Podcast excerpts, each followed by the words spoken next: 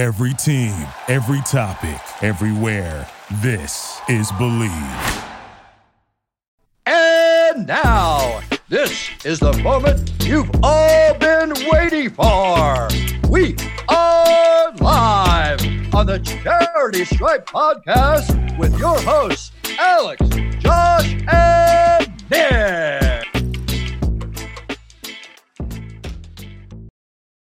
All right, we're back. Super excited to have our next guest on. Um, we got Will Leitch, L Z Granderson, together of the Long Game Podcast. Will is a contributing editor for New York Mag and M L B, and he's a founder of Deadspin.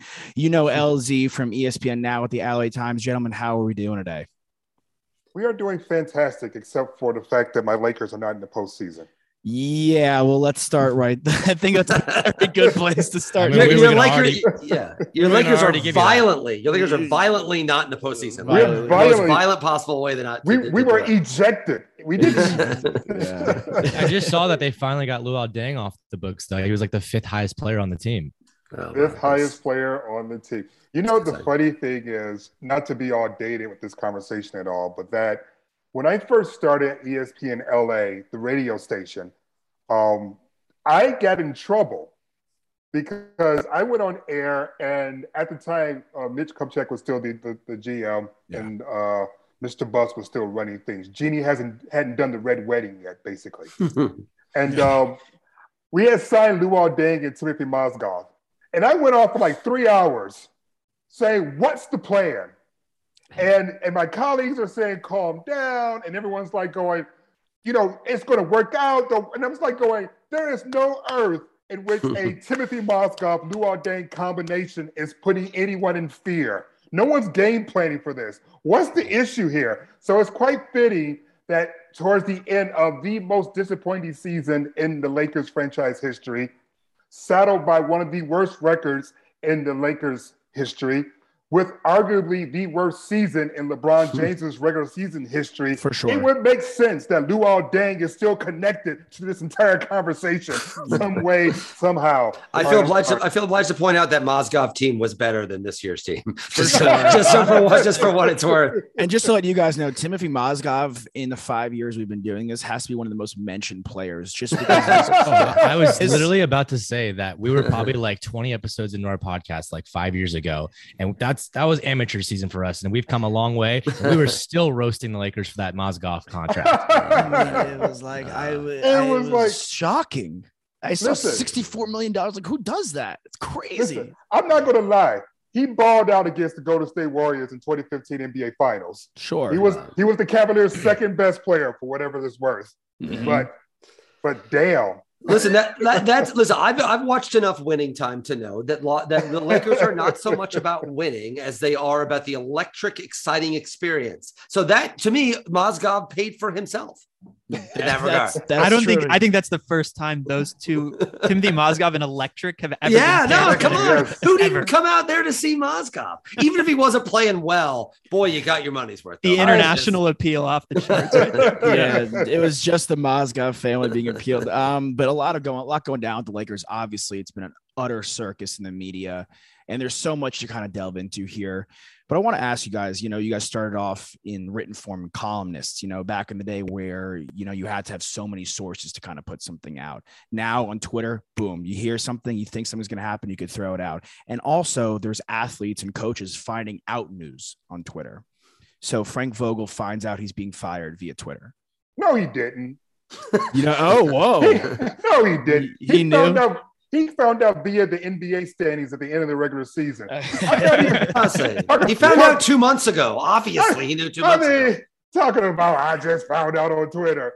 Dog, for real. If you seriously are honest in telling me that you just found out on Twitter you're being fired, then you should have been fired because mm-hmm. that means your ability to see your surroundings and find some sort of way to work with your surroundings are escaping you. So yeah, so he didn't find out on Twitter. One thing, one, one thing that's generally true. Uh, uh, now, before we get into the social media conversation, yeah. is I've worked a lot of jobs and been fired from a lot of jobs. There has never been a time where I've been fired where I thought, "Oh, they handled that great. I'm very happy. Congratulations, thank you for the classiness with which you did this." People are inevitably pissed off all the time when they get fired, and right. maybe it's Twitter finding out first. Maybe it's the fact that.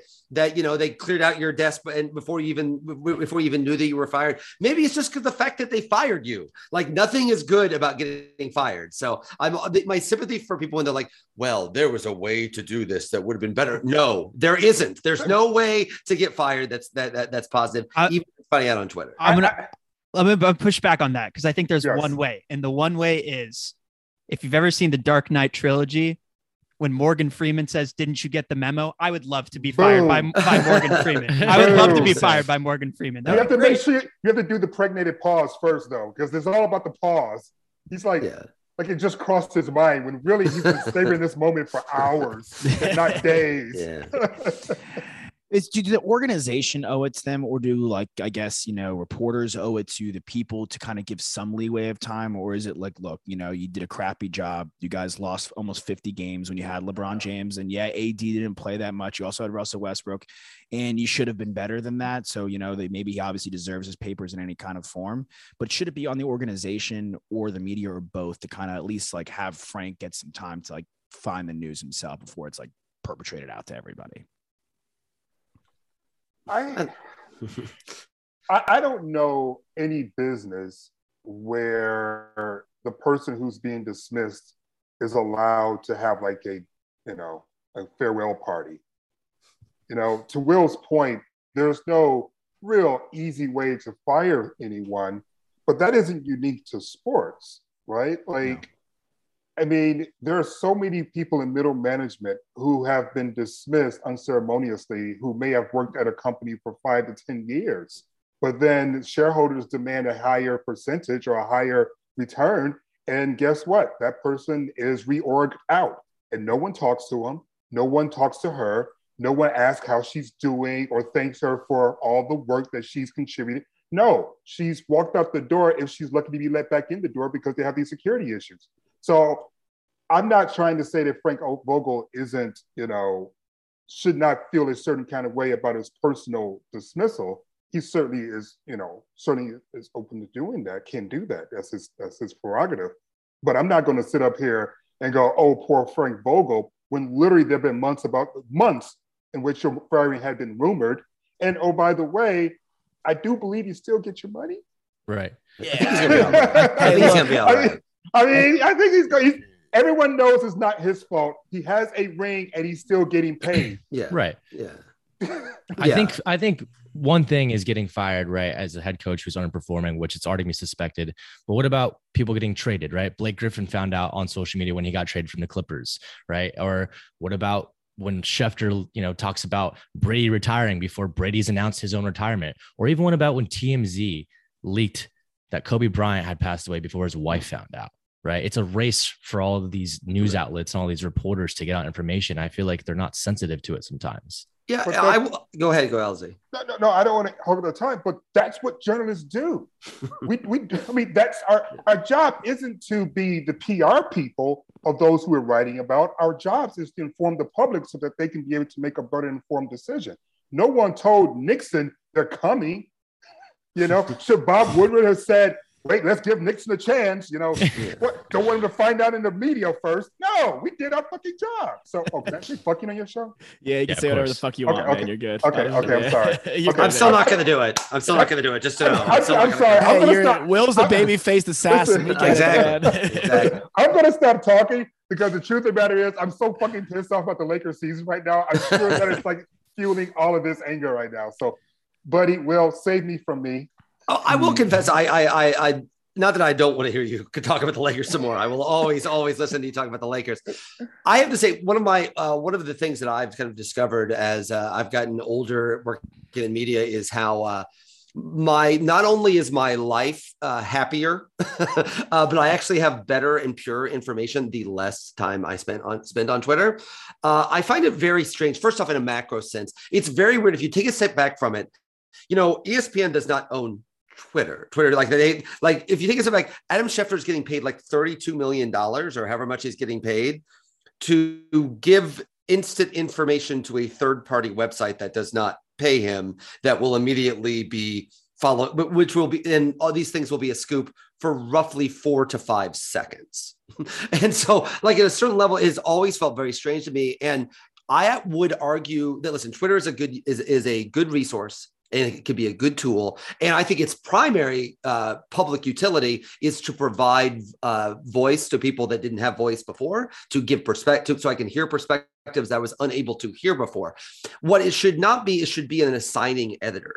And it's really weird for me to see, like I'll see a story and I'll be like, oh, I see that that editor and reporter was just on Twitter all day rather than actually talking to anyone or getting any perspective on anything. And it's very bizarre to me that we have just decided that like, okay, the news of the day is what roughly half of one percent of the American population has been scrolling all day. And we've decided that that's the news of the day.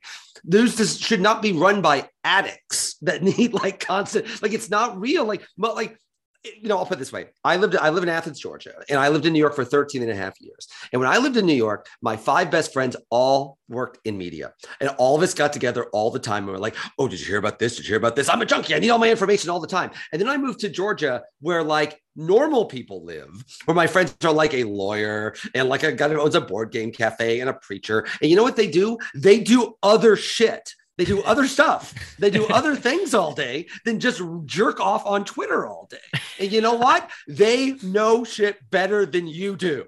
And I, it's very bizarre to me to see, like, the, I think someone made the great joke about uh, Ginsberg's Howl poem about like about the, the, the idea like, well, I've seen the greatest minds of my generation totally dissolve and waste away on Twitter all day. And it's so weird to me because like, listen, I use Twitter. There is nothing wrong with using Twitter. I don't think it's actually very good for promotion. It doesn't actually, it can help your personal brand and among the other weirdos that are on Twitter all day. But if you actually look at traffic numbers, they tend to not go huge because of Twitter. That's, it's usually other factors that actually make those things go larger. But more to the point, you're just talking to other junkies. You're not actually talking to the actual consumers of this stuff. And so I think Twitter often gives these us the illusion of scoops and the illusion of information and the illusion of what's actually happening, as opposed to what is actually going on. And I'll, I'll close with this. My dad, I always joke about, I have to make a joke about this, but my dad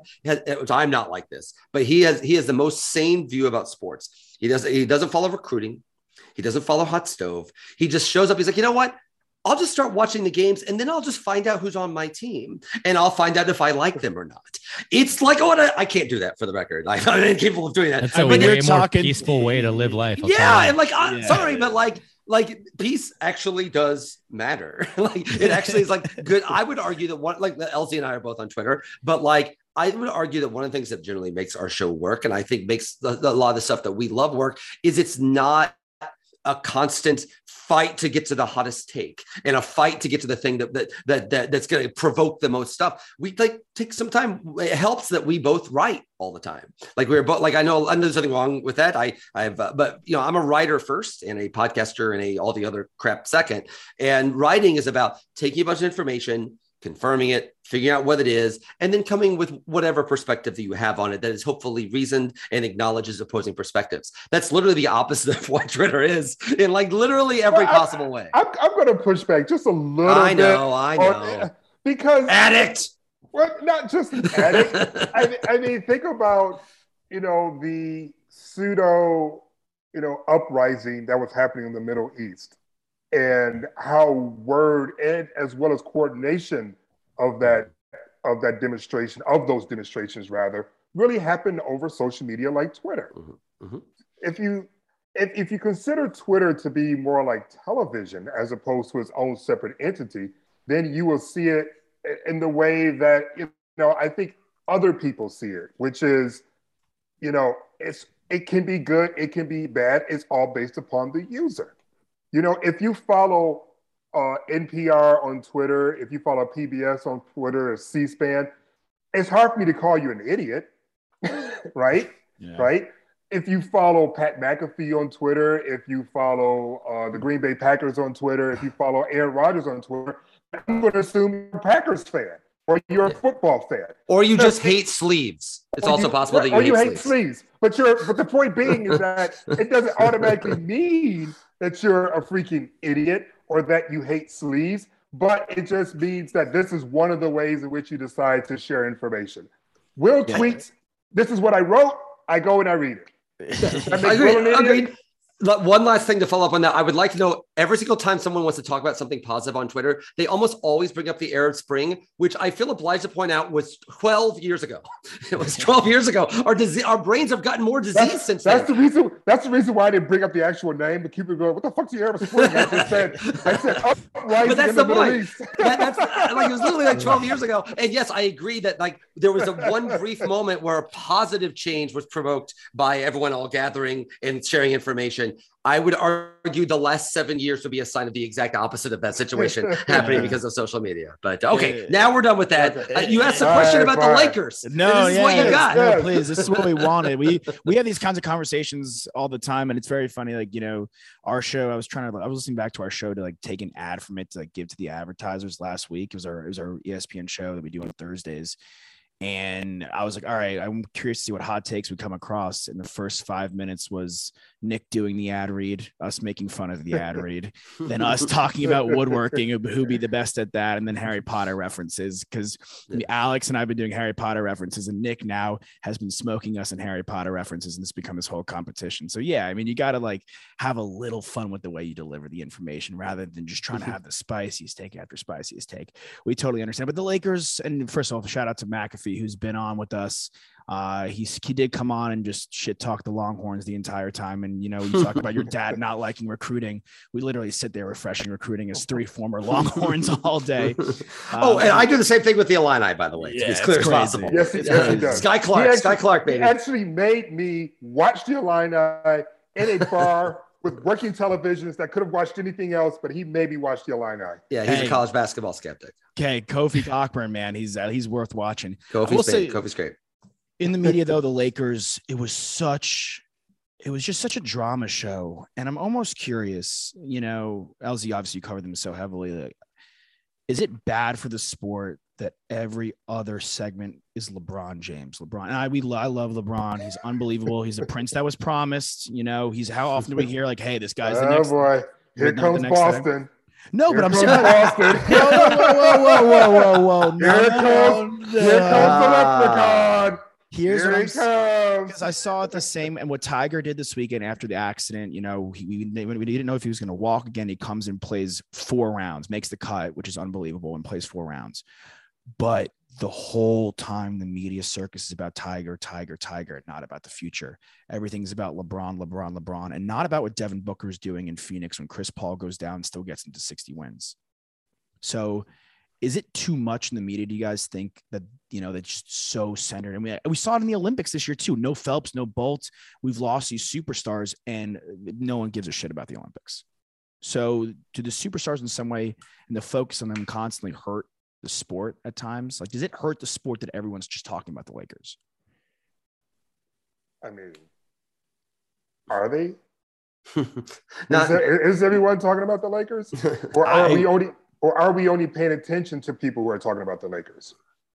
Because I would argue that there is a, a, a constituency led by, you know, bailiffs, of course, who like to hate watch or shit talk or hate tweet or fuel, you know, animosity towards, you know, the Lakers vis-a-vis LeBron James, which is also a slither of the ecosystem that surrounds the Lakers, right? Like the haters, right? Mm-hmm. And I jokingly talked about you in Boston, but I mean, Boston does have some haters. I mean, it's a long-time rivalry. You should have haters. Yeah. But because of LeBron, you're bringing LeBron haters as well as Lakers haters. So I would say that the people who are, you think are consuming talking about LeBron James are actually just N B A fans. And this is the villain du jour. You know, we used to always talk about Shaq and Kobe. We used to always talk about Jordan. It's just that when you're dominating a sport for as long as those examples have been dominating, you're going to get people who are going to want to see them fail. And that's going to fuel the people who want to see them succeed. And that creates this little self-feeding ecosystem that I'm talking about that we're witnessing. But I would argue that people in Philadelphia, they ain't thinking about LeBron James and the Lakers. They want they do to win the M V P. And he just led them in scoring, the first center since Shaq to do so, and the first big man to get over thirty to do so, I think since, what, Kareem or some shit like that? They're talking about Embiid. They ain't talking about the Lakers and Shaq and, and, and LeBron. I would argue your, this. Is that I your M V P? Argue, Embiid? Yeah. He, he's not yours? Are you, are you? Don't tell me one of them stat dudes that's going to be crunching numbers and tell me that Jokic. I blah, gave blah, you blah, mine. Blah, blah, I gave blah, you blah. mine. I gave you mine. Mine's Booker. Booker? You know what? Best record. I, I Winning I is everything. Hate that. I don't hate that. I don't hate that. I mean, I really thought that Chris Paul was M V P last season. So it's hard for me to switch yeah. gears and go to his backcourt mate, you know, after thinking mm. the previous guy should have won the first go-around. But I honestly thought instead of anybody, I was like, the dude literally parachuted into a team that couldn't make, you know, the play-in game. Yeah. Like, and now they're representing the Western Conference and just dethroned the Lakers. How are they not the freaking final? How is he not the M V P, right? Mm-hmm. But, you know, people get bored and they start crunching numbers. And I see Giannis's brother, Alexander, over there. He wants to, like, chime in and talk about no, it a no, bit. No, no. I mean, I love – yeah, I love the Greek. Alex's I mean, no, I, I think, I think yes, obviously, like, people that love, like, the advanced metrics are always going to – they're going to point to Jokic, right? Because what he does from that standpoint, it's off the charts. But he also, if you – like, the way that people consider and vote for M V P, everyone does it differently, right? A lot of people are like, who is the best player in the league? Who did the most for their team? If you – then a lot of people play the game where it's like, take all the other guys – take that guy off the team. How good is that team? And, and that Nuggets team is not good without Jokic. And they ended up winning, what, they have forty-eight, forty-nine games. Like, that's an impressive feat given their injuries with Jamal Murray and Michael Porter Junior Now, I don't want to take anything away from my own guy. I'm a, I'm a Dallas guy. So Luka Doncic did the exact same thing. So I don't like, if that, so it's we, like. We, we are having a serious conversation here. You are not bringing Luka Doncic into this M V P conversation. No, no, no, no, no. no. I, he should be in the top top five voting, though, for sure. With what he did this year. I mean, he's got the best, he's got the, sec- he's got the second best record against teams that are pl- in the playoffs in the West and the East, six you, and above. Did you just splice that shit like that many ways? He has the best record against teams in the playoffs, six seed or above. Did you second, say, second best, second best, second, second, second best, second best behind the Suns because their record's incredible. Right, right, right, right. No, oh, I mean, don't you to be the best? Splicing. All right, to be the best, you got to beat the best, though. That's yes. That's that's one of the, the top five rules. Yo, dog. I think Embiid is the M V P. But if you're asking me straight up, if I'm playing five on five and I'm the whole N B A is my oyster, Luka Doncic is not in my top five. Is he I mean, in yours? I mean, K D is number one for me. Well, that, that's that's what I'm saying. And even if you strip away like what they were able to do in terms of team success, right? Like, I would argue Ja Morant is way above Luka Doncic. But he missed time. So? But they were but they were, tw- they were like twenty and six without him. And then he shows up and they beat the freaking Warriors by like, what, forty? I mean, they're great. It's one of the best It's one of the best coach teams. And he's unbelievable. But it's not just about the coaching. It's about belief. And coaches, in my opinion, cannot instill belief. Only the leader of the team can instill belief. Because when shit gets tight, players aren't going to be looking at the coaches. They're looking at their dog. And if their dog looks like he's settled and we got this, then they're going to feed off of that. And if their dog looks frazzled or like they're disinterested, they're going to feed off of that. Yeah, the coaching helps. And the dog of the team is supposed to be an extension of that coach. But when it's money time, I don't know if they're looking at coach down in Memphis as much as they know when it's money time, they're looking at Ja. And Ja is the dude that made them believe that they can do this shit ahead of time. Mm-hmm. Like, yeah. I, I just I just feel that there's an aspect to the M V P conversation that makes Embiid the clear-cut favorite. And that's the fact that in the midst of everything, you know, just trying to win games and, and, and score and stay healthy and all this shit, he had to navigate a system not knowing what the fuck was going to happen with Ben Simmons, his number two. Like, basically the entire year. And then he gets James Harden, who may or may not have smelled like chicken wings by the time he got there. Lemon pepper, I hear, is everybody's favorite. I know it's mine. Chicken wings. I know, I know it's mine. But you know, what, but you know what I'm saying? Like, and now he got to try to figure out a way to bring in this superstar player who just like forced his way out of his second team in less than a season. Like, like Embiid had to, had to do a lot to be that dog, in addition to being a great player. That's why he's my M V P.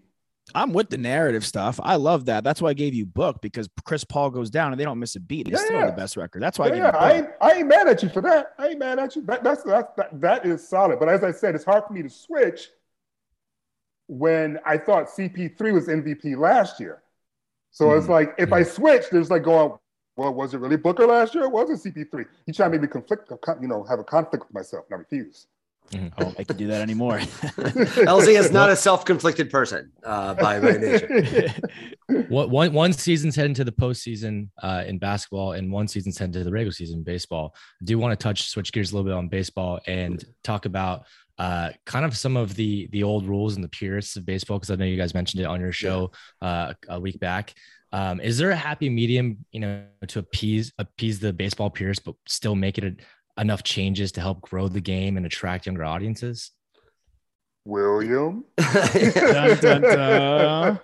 It's weird because, like, I don't know. There, there's an old joke about baseball that, like, you know, baseball, baseball is always kind of doomed in the eyes of its fans, because baseball, anything that people, people that love baseball fall in love with baseball at a very specific moment. Usually like a, maybe between the ages of like eight and like fifteen, they fall in love with baseball, and then it freezes right there. And anything after that, that either changes or is different, feels like a disappointment, because you fell in love with a certain level. I think this always kind of happens with baseball. Like the N B A and the N F L are constantly changing rules all the time to make the games more fun and more exciting, and nobody cares. They, they're fine. The example I always use about this is the idea that uh, uh, in the N B A, with three seconds left, a guy you can, they can make a shot, and then you call timeout, and then you can break all the rules of space and time. No time has passed, but you are able to move forward to half court. That's impossible. They did not apparate there. They did not levitate there. They're just there. But we're okay with it because it's more fun that way. It's yeah. more fun that way. So we just go ahead and let it, we, we play along with it. Baseball has the hardest time doing that. Baseball has the hardest time just saying, eh, it's more fun this way. Let's just do it this way because it's a little bit more fun. Because, because I think baseball is a sport. The reason it's so resistant to change is people get locked with this idea of what it was like when they first fell in love with it. And so what we talk about purists, I feel like I've been hearing about baseball purists since I was like five years old. Back in the day, it was I, like for crying out loud, I guarantee is somewhere Billy Crystal is still yelling about the fact that no one drinks Ovaltine anymore at any of their baseball games. Like the, the, there's always this kind of weird idea. And I would argue that baseball needs to not sweat the purists, or frankly, anyone over a certain age, because they're either, they're either, they're either still with it or they're, they left a long time ago. At a certain level, you mm-hmm. got me. Like if if if basically baseball teams go out on the field literally wearing shirts that say Will Leitch sucks, I hate that guy, I'm still going to watch baseball. Like they've got me. I'm not going anywhere. It's kind of hilarious. I'd probably watch it. I watch all the time. I'd, I'd try to write. We do rewinds, honestly. It's certainly, I have, I have some ex-girlfriends that would baseball would suddenly become incredibly yeah. popular. Um, but uh, I, I'll say that like, so at a certain level, I like that they're trying new things, because I do feel like the game itself has become a little, you know, there's just not a lot of action. There's not, I, it's pace of play is one thing. Length of game is one thing. I would argue the larger issue is just the game has become so efficient and so like locked in in a certain way that even I can appreciate the athleticism because I love baseball. I can appreciate how incredible it is that a guy can come in and throw one hundred one mile an hour and throw a ninety-four mile an hour slider that's just impossible to hit, and then his arm will fall off in three years. But that's okay because he's. It, I appreciate that it is the maximum level of athletic achievement. It's also just not particularly that enjoyable to watch, or at least less enjoyable than watching a home run or a great defensive play or triple or all of those things. And so I understand the idea of trying to change certain ideas of it, and just to make it generally easier. My dirty, my dirty secret is I actually don't hate the extra inning rule. I don't actually hate the zombie rule on second. This is, I don't hate it because, Fine. because I think about when I'm at a game, I, I'm not like, if I'm, a, if I'm at a game, I want to know that I'm going to watch it end. I know I'm going to see the ending of it, right? And I know, and, and it adds it adds excitement, it adds a certain level, and I understand that it is different than it was when I was a kid. Mm-hmm. That is okay. There are lots of things there. For the, for what's worth, I, I guarantee you, all the things that people claim they should not, they, they shouldn't have changed, they were complaining about them at the time. About how much they, how much something about like people complain, people have a certain nature. I like that baseball's trying new things, trying to do weird things. But get, getting back to the original conversation about personalities, I would argue that's also part of baseball's problem. Oh, for is sure. That, like, it's not great at promoting per, uh, individual personalities. They're getting a little bit, time. But, yeah, and like. And and part of that is the culture of the game, right? Part of that is the culture, the idea that I always remember when Albert Pujols uh, went to the Angels. His th- by his third year, he was obviously a, half the player that Trout was. Like, but in that clubhouse, Pujols was the leader because he's got seniority. And so much of baseball is all wrapped up in that, in that idea of, of, of you know, earn your, your, your stripes. Uh, frankly, a lot of baseball is played by conservative white people in the South. Like, if you look at the draft, there's a lot. And I think there's a certain structure to that, that I think has gotten ingrained in the culture of, of the game that hopefully, you know, next year's the World Baseball Classic is coming back, and every four years the World Baseball Classic plays and becomes uh, like, oh wow, it's people enjoying themselves, it's people having fun, it's people celebrating, and they're not getting hit in the face with a pit, the, the next pitch because of it. To the point where I remember last time, even by the end, the United States team was actually starting to have a little fun. I know it was weird. They were like smiling and enjoying themselves. I think that's positive, and I think we're going in that direction. I the idea of baseball purist is really just someone who's older. and yeah. likes things at, at a certain level, and that can be older, can be thirty-five, that can be twenty-eight, but I, it's it's usually just someone who fell in love at a time a game before now, and uh, and wishes uh, everything in their life, including baseball and their friendships and all the people, all the things they missed, and all the time they had to watch baseball back then. Uh, they wish it were still like that, and it's not. Well, I mean, you were just saying you just just rip the Band-Aid off and make the changes now. I mean, you you just said if if they put on their jerseys, I hate Will Leitch, and you'd still watch. If we make the changes, those older purists are going to still watch the game. They're not going to, they might be stubborn about it, but I think they're still going to end up watching the game. I mean, at some point you got to take a page from like the N B A's playbook and just promote your players more. I mean, in, in a world where Mike Trout is the best player in the league and he is not known by, by, a lot of people in this country, it's a travesty. You know, I mean, he doesn't get the recognition. Maybe a lot of that's due to his personality traits, maybe, yeah, and yeah. that you can only do so much about that. But he's the quietest guy from New Jersey ever. Right. Like he's like, he, he's like humble, like someone from like a place that's not New Jersey. It's like bizarre. New Jersey finally gets an all timer of a baseball player, and he's real quiet and humble. What a, what a missed opportunity. Yeah. It's, yeah. it's, it's you know, I, I, listen, baseball, there's nothing wrong with baseball. It just needs a little, you know, sprucing here and there. Yeah, exactly. It's it's it's, it's a it's a it's a wonderful sport. It's my first sport that I grew up watching and going to. I still love it. Will is right in the sense that whenever I think about baseball, there are specific moments in Tiger Stadium, the old Tiger Stadium, that I'm immediately drawn back to. Um, but with all that being said, the idea of baseball purists being old, I would argue that a lot of the people who get into baseball are, are brought into baseball by people who liked baseball the way that it used to be. Yeah. And so there's a culture aspect to it. There's a tradition aspect to it. You know, this is the way that I watched it with my grandpa. This is the way mm-hmm. I watched it with my grandma, et cetera, et cetera. And so they don't want to change because then they have to change elements of that memory, perhaps, or elements right. of that association. And I can understand that resistance. So I don't think it's all strictly, you know, right, old man right. saying, get off my lawn. But I do definitely think that the old man saying, get off my lawn are teaching the new ones how to say, get off my lawn. Yeah, I think I think I think, that, I think that's exactly right. Yeah. And and listen, this has been going on for so like I tell like we're old enough to remember that like people were so so angry when they had either the wild card, which has been twenty years. It's been people were like almost as long as the air of spring. Yeah, exactly. Not quite that long ago. Please. Oh, what a callback. Um, oh man. Yeah. Arab Spring is an internet time. So it was four thousand years ago.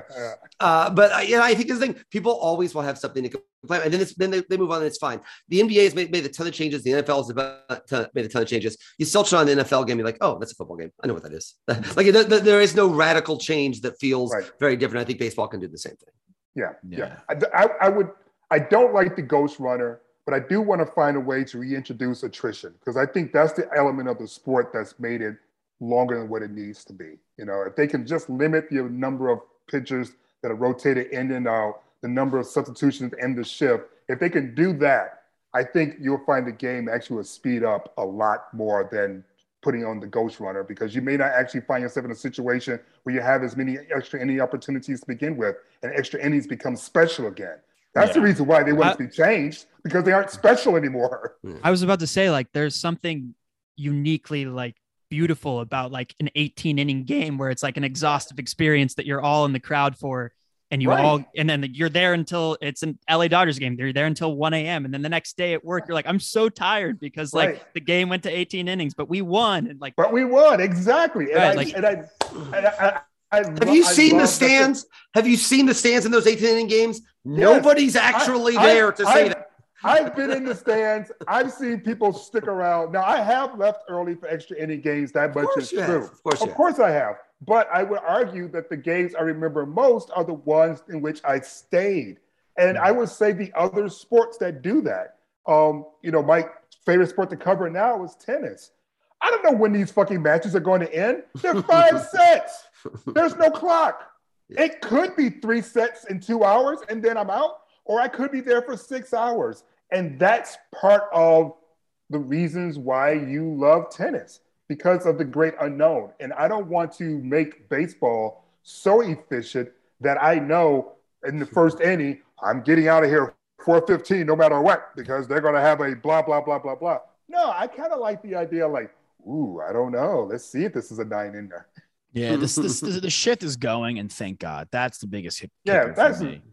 Seriously. Though it does yeah, kind, I mean, it is kind of isn't it funny though that dudes can actually hit the opposite way though? It's yeah, it's crazy. Yeah. They leave like against like lefties, they will literally leave shortstop open and have like five guys over there, and Joey Gallo still can't manage to not, not only can he not manage it, he's clearly not trying to. Like, that's my favorite part. They're stubborn. They're I was stubborn. at I was at Sunday night I was at I was at Sunday night baseball, Sox, Yankees, and one thing that they did have, I missed it because I was obviously in the stands. Um But I got back and I went on the not news source Twitter and was scrolling through and, and seeing things. And I saw what they did with Kike Hernandez, where they're interviewing him mid-game, and they were doing that during the spring. Mm-hmm. And he act, I mean, the anticipation and the way he's seeing the game, he's like, all right, if they hit it to me, I'm going to go home. Um, the guy at first, second is slow. The guy at third is fast. He's like also shit talking the Yankees, which is kind of nice. And he actually calls it, and you hear him be like, up, oh, here it comes. Here we go. And it's like, dude, what? He's got to run and chase down the ball. So I think stuff like that, adding that in yeah. the game is super exciting. When they were interview, they interview some of the coaches in the middle of the game during college or, basketball. Or you I, mic I like up, that. or you mic up the managers every time they go out there and talk shit to an umpire. Yeah, that's genius. Yeah. They had that. Like, yeah. I mean, like, I mean, look yeah. what it did for Boone. Like, you know, you heard him call those guys. My, my, my guys in the box are savages, and that spurred. Like, I saw T-shirts of it last night. I was like, that's been years since he's done that. Yeah. So that's. I mean, there are things that they can do, and there are players like Harper who are, you know, want to make the game more exciting. I just do think they should promote the international as well. Like, no one cares. Like, Otani's not that great with English. He's literally, we haven't seen something like this in a hundred years, literally a hundred years. So can ride I, with it. Can I, can I be real honest with you guys? Yeah. You just, cause you just mentioned two players that if you were to give them to any reputable uh, New York, um, you know, P R firm or, or, publicists in L A, they would be such huge stars, because not only are they M V Ps and they're extremely talented, they're fucking hot. Like, they got hot, talented players they know nothing to do with. I'm like, you can't get the chicks, you can't get the gay guys, you can't get the straight guys, you can't get anybody, because you aren't marketing them at all. You're marketing the game. Fuck the game. Market these players. If you market the players, like, people don't know what Tiger Woods shot at the end of the Masters. You could ask a billion people, and maybe two would be able to tell you what was his finals round or his finals. Like, no one knows, but they know how to market Tiger.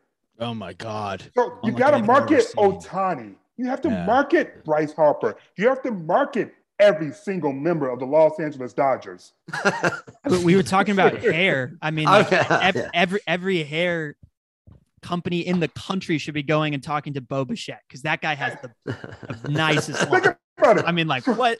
It's crazy. Wait, wait Troy Polamalu said I was like, about to say Polamalu's retired for like, years. Like five, he said like five sentences, right? Yeah. Five sentences maybe in his historic career. And yet he's a personality that you know because they know how to market. So they got to figure that out in, in, in, base, in baseball. I mean, that is, I don't know if they purposely try to like keep the attention on individualism down. Yeah. Not knowing that we've shifted in this country a long time ago to individualism at a very disturbing rate, but here we are. um, but yeah, if Otani, if Otani and freaking Bryce Harper were the hands of Samantha Jones from Sex and the City, they would have billboards in every city in this country. I will say I, a lot of it, yes, a lot of it comes down to the league putting a premium on this and, and making sure that their players get seen. But also, like when these players sign with their agencies, they're usually just like all-inclusive agencies that handle everything, the P R, the marketing, all of that. And like, you really think Boris Corp is going to be like, oh, you know, Bryce Harper's sexy. Like, let's go out and put him on, you know, People magazine. And like, I just don't think that's like where their forte is. And that's why yeah. I think these, these agencies should expand and, and take kind of a page from like the N B A, but like Rock Nation, I'm sure Rock Nation's pretty good at that, but yeah, just depends. I mean, there's a lot of old school agencies out there.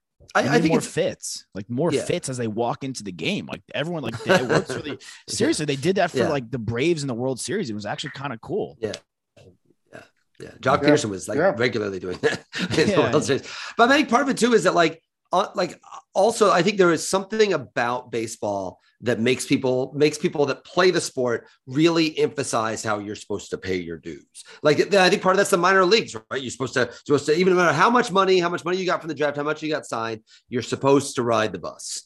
You're supposed yeah. to do that. And from Michael Jordan all the way back uh, to, to, to the point where he's just like, okay, I'm buying a new bus. Like this is not the bus that we're having. But even that, it's such an ingrained part of the no matter who you are, you are you're you're just another one of the twenty-five. And that is, that is uh, that, that wasn't that the, the big uh, thing that everybody ripped A-Rod for when he was playing is there was a there uh, there was uh, twenty-four guys going one way and A-Rod always had his own car. And in the in the N B A we would find that awesome. Yeah. We'd actually find it really cool that someone did that. But in baseball, it's, it's seen that he's selfish and whatever. It's A-Rod. I'm not gonna like I'm not gonna sign on to team A-Rod here. But it is that idea, the idea of someone putting themselves separately or even above is in the N B A. The total understanding of how it works. And in right. baseball, it's supposed to be the opposite. You're not, you're not supposed to do that at all. Yeah. You have these superstars calling shots and people love it or like down for yeah. him to be like the G M. Whereas you do that in baseball, even slightly, and you're an asshole. Yeah. So, right. right. You, is, get, you have, you have a, pitch, a pitch thrown in your face. Yeah. Which is such a weird place to be when you consider just like how shitty minor league baseball is. Like, like it, it just makes you like, don't you just want to help your dogs out, like the next generation out? Like, right. why would you want them to go through what you went through? Like, mm. like plant a, sheet, a, a, a tree you won't get the shade of, or whatever yeah. the fuck that phrase is. That's a great point. We've had one, ba- we've had one baseball player of the, ba- we've, the, the baseball guys we've had on the show. Only one has been like, yeah, my minor league career was not that bad, and because he got moved through the system. Right. We've had guys that have been like, dude, I don't know if I was gonna make it out of there. That was crazy. Like some like early like nineties W W E shit you hear about of them, yeah, like wow. just right. driving, Jan- janky bus rides, yeah. right. like gross hotels. No. I I started off at the Grand Rapids Press and uh, in Michigan, and we had a minor league baseball team there, mm. and many of the players would stay, you know, with some of the residents surrounding the. The baseball stadium. Many minor league teams, you know, do the same thing. And I was always just astounded at how appreciative these players were of something as simple as like a home cooked meal, because otherwise they would get like these bologna sandwiches with like bread that looks like they were the crust on both ends. And it's like, how do you have a whole bunch of crusts that you can give everyone crust? There's only supposed to be two per bag, and yet everyone has these crusts. It's like a prison lunch. Yeah, yeah, it doesn't have to be that way. Pop-Tarts and goldfish. Like but L Z, do you throw do you throw away the end of the bread? No, man. Me neither. No, no. Some people some people do. I, I don't. You do? You throw it away, Josh? Kick rocks. Yeah. No, it actually to- it toasts really well. The end of the I bread. I was actually. just getting ready to say, dog, you ain't had no toast until you toast the butt end of the bread, man. I'll do it tomorrow morning. I will do it, and I will. I'll, and, and I'll you know hit you up. I'll and, tell you. And you know what's really sweet about the end of the bread is that, and, and you know this, uh, uh, you know this, uh, Alex. It curls a little bit, right? It gets like a little swoopy. So it's like a little chip. Like a little chip, exactly. And then you get the peanut butter. You slap that bitch on there like that, and it melts right away, but it can't escape because of the swirly do. Ah. And then it's like almost like a peanut butter cannoli. It's all right. Wow. All right. Uh, Look, I will always be the foodie. I will yeah. always try something once. I will literally let you know how that goes. uh, we have a we have a tradition on our show, um, guys. All our guests answer this question. Um, it could be from you playing, could be from when you were kids, could be you covering anything in the world. Will, we'll start with you, then we'll go to you, L Z. What is your favorite sports memory ever? So uh, I, I I will say my most vivid, if that's okay, because they're all wonderful because they're all not real life. Okay. So, yeah. uh, but uh, my my most vivid is from the last baseball game I ever played. It was for it was the second game of a double. I was I played for my high school team. I was the backup catcher, and I, and uh, and it was it was the I we made we our team went far, but I didn't get to play in any of those games. So I just got to play in the last game of the regular season. And uh, I caught the first game of the doubleheader, and they put me at third base uh, for the second because you can't catch both games of a doubleheader. That would be monstrous. Uh, and I had not put a cup on. Uh, and I was at third base. I don't know how to field because I'm a catcher. And so uh, literally the first batter, the second pitch, found me a one-hop line drive, hit me immediately in the groin. And anyone, anyone that knows that's been hit in the groin, there's that little moment before you feel pain yeah. where you realize that like, oh, this is going to be bad. And I realized not only this is going to be bad, this is going to be the last thing I ever do in a baseball diamond. I just knew it because I knew that I knew they were not whatever what because it was dead on. I was not. They were not. I was going to be pulled to the game right there. It was a meaningless game. They were not going to let me ride around on the ground for ten minutes. Yeah. So they literally pulled me out. And so the last time I ever played baseball, I uh, I was on the ground moaning because I got hit in the groin. So uh, that's my most vivid one, as you uh, might suspect it would be. After covering sports for all these years, a shot to the nuts is what yeah. Will takes home. How does it go? That's uh, that's why that's uh, that's that's that. That you've got a little insight into my brain here. Yeah. Uh, a little bit, literally inside, inside the crotch. uh, L Z, how about you, man? Wait, are your nuts, are they attached to your pituitary gland? Is That's that, why I can't that, grow hair. Is that what it is? I had like That's a five, oh my God, I had like a five foot beard when that happened. This, oh. this is it. Oh my God. And it immediately fell out. It was I like, knew it. Oh, I fell knew out. It. It makes so much sense now. The new third base was like, why is there all this hair at third base? What's going on? um, uh, I have been hit in the in the groin as well, though not in a pleasant sports uh, memory sort of way. Um, Neither have I. To be clear, uh, man, I'm really torn. Um, there's the. I, I, I'm going. I'm probably going to have to go with only because to this day I still shoot this shot.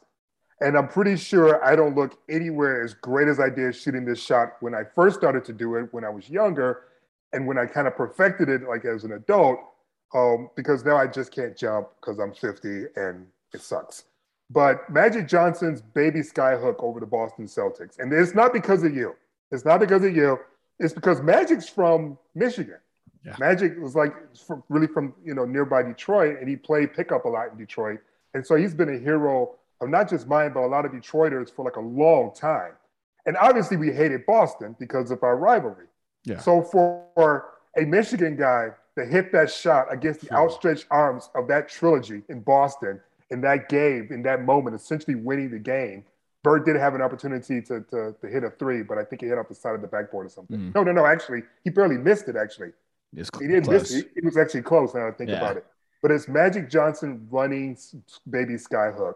I remember seeing that thinking, I didn't even know you could do that. Because Kareem always just, you know, dribble, set up, spin. Yeah. I didn't know you could actually move and not travel. And like, I was it's like so sweet. And to this day, if I'm in the post, especially on that right block, and if you see me look over my right shoulder, I'm about to fuck you up with the running sky hook. Mario Rivera cut fastball. You know it's coming. If you don't beat me to my spot, it's buckets. I have never played basketball against L Z, and I now know this about you. So, yeah. uh, you so know I will. There are dudes, Will, who have played basketball against against me and with me for years, and they all know that I'm I'm taking that shot. At some point, it's coming. Your knowledge just can't help you. You just don't. You know, it will not save you, man. I'm coming. Cannot stop and only hope to contain it, kind of thing. So I'm pretty sure at this point, it could probably get blocked because I am not getting off the ground the way I used to. Yeah. That is for sure. Heyday, man. Will Leitch, L Z Granderson, where can we find you guys? Tell them. We're on this podcast with you. Yeah. Is this no, no, not beautiful. That was all generally. we needed. Yeah, yeah just oh, okay. generally. Yeah. I think yes. they've got the the gist right now. Anything you guys want to throw there at the end of plug? Are we good? No, no. The, the long game is, uh, with L Z and Leitch is uh, updates every Wednesday morning. We're on Twitch usually on Tuesdays nice. at twelve thirty, but uh, this week we're not. But generally, uh, and you can get the podcast wherever you get your podcasts at uh, you Wednesday morning. It's it's a it's a fun show. I I, I usually uh, do what I do today, which is just kind of occasionally be like, yeah, L Z. That's right. I'm, I'm kind of his Flavor Flav. I like the, uh, the way I like to say it. You are not my Flavor Flav. You are my seasoned salt. You are oh, way yeah. more of a participatory person.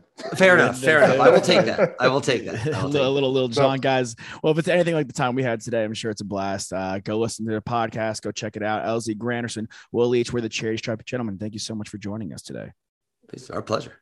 Thank you. This show is brought to you by bet online dot a g. Go to bet online dot a g today. Use the promo code BELIEVE and get fifty percent off your first deposit. So whatever your first deposit is at bet online dot a g, and you could bet on anything.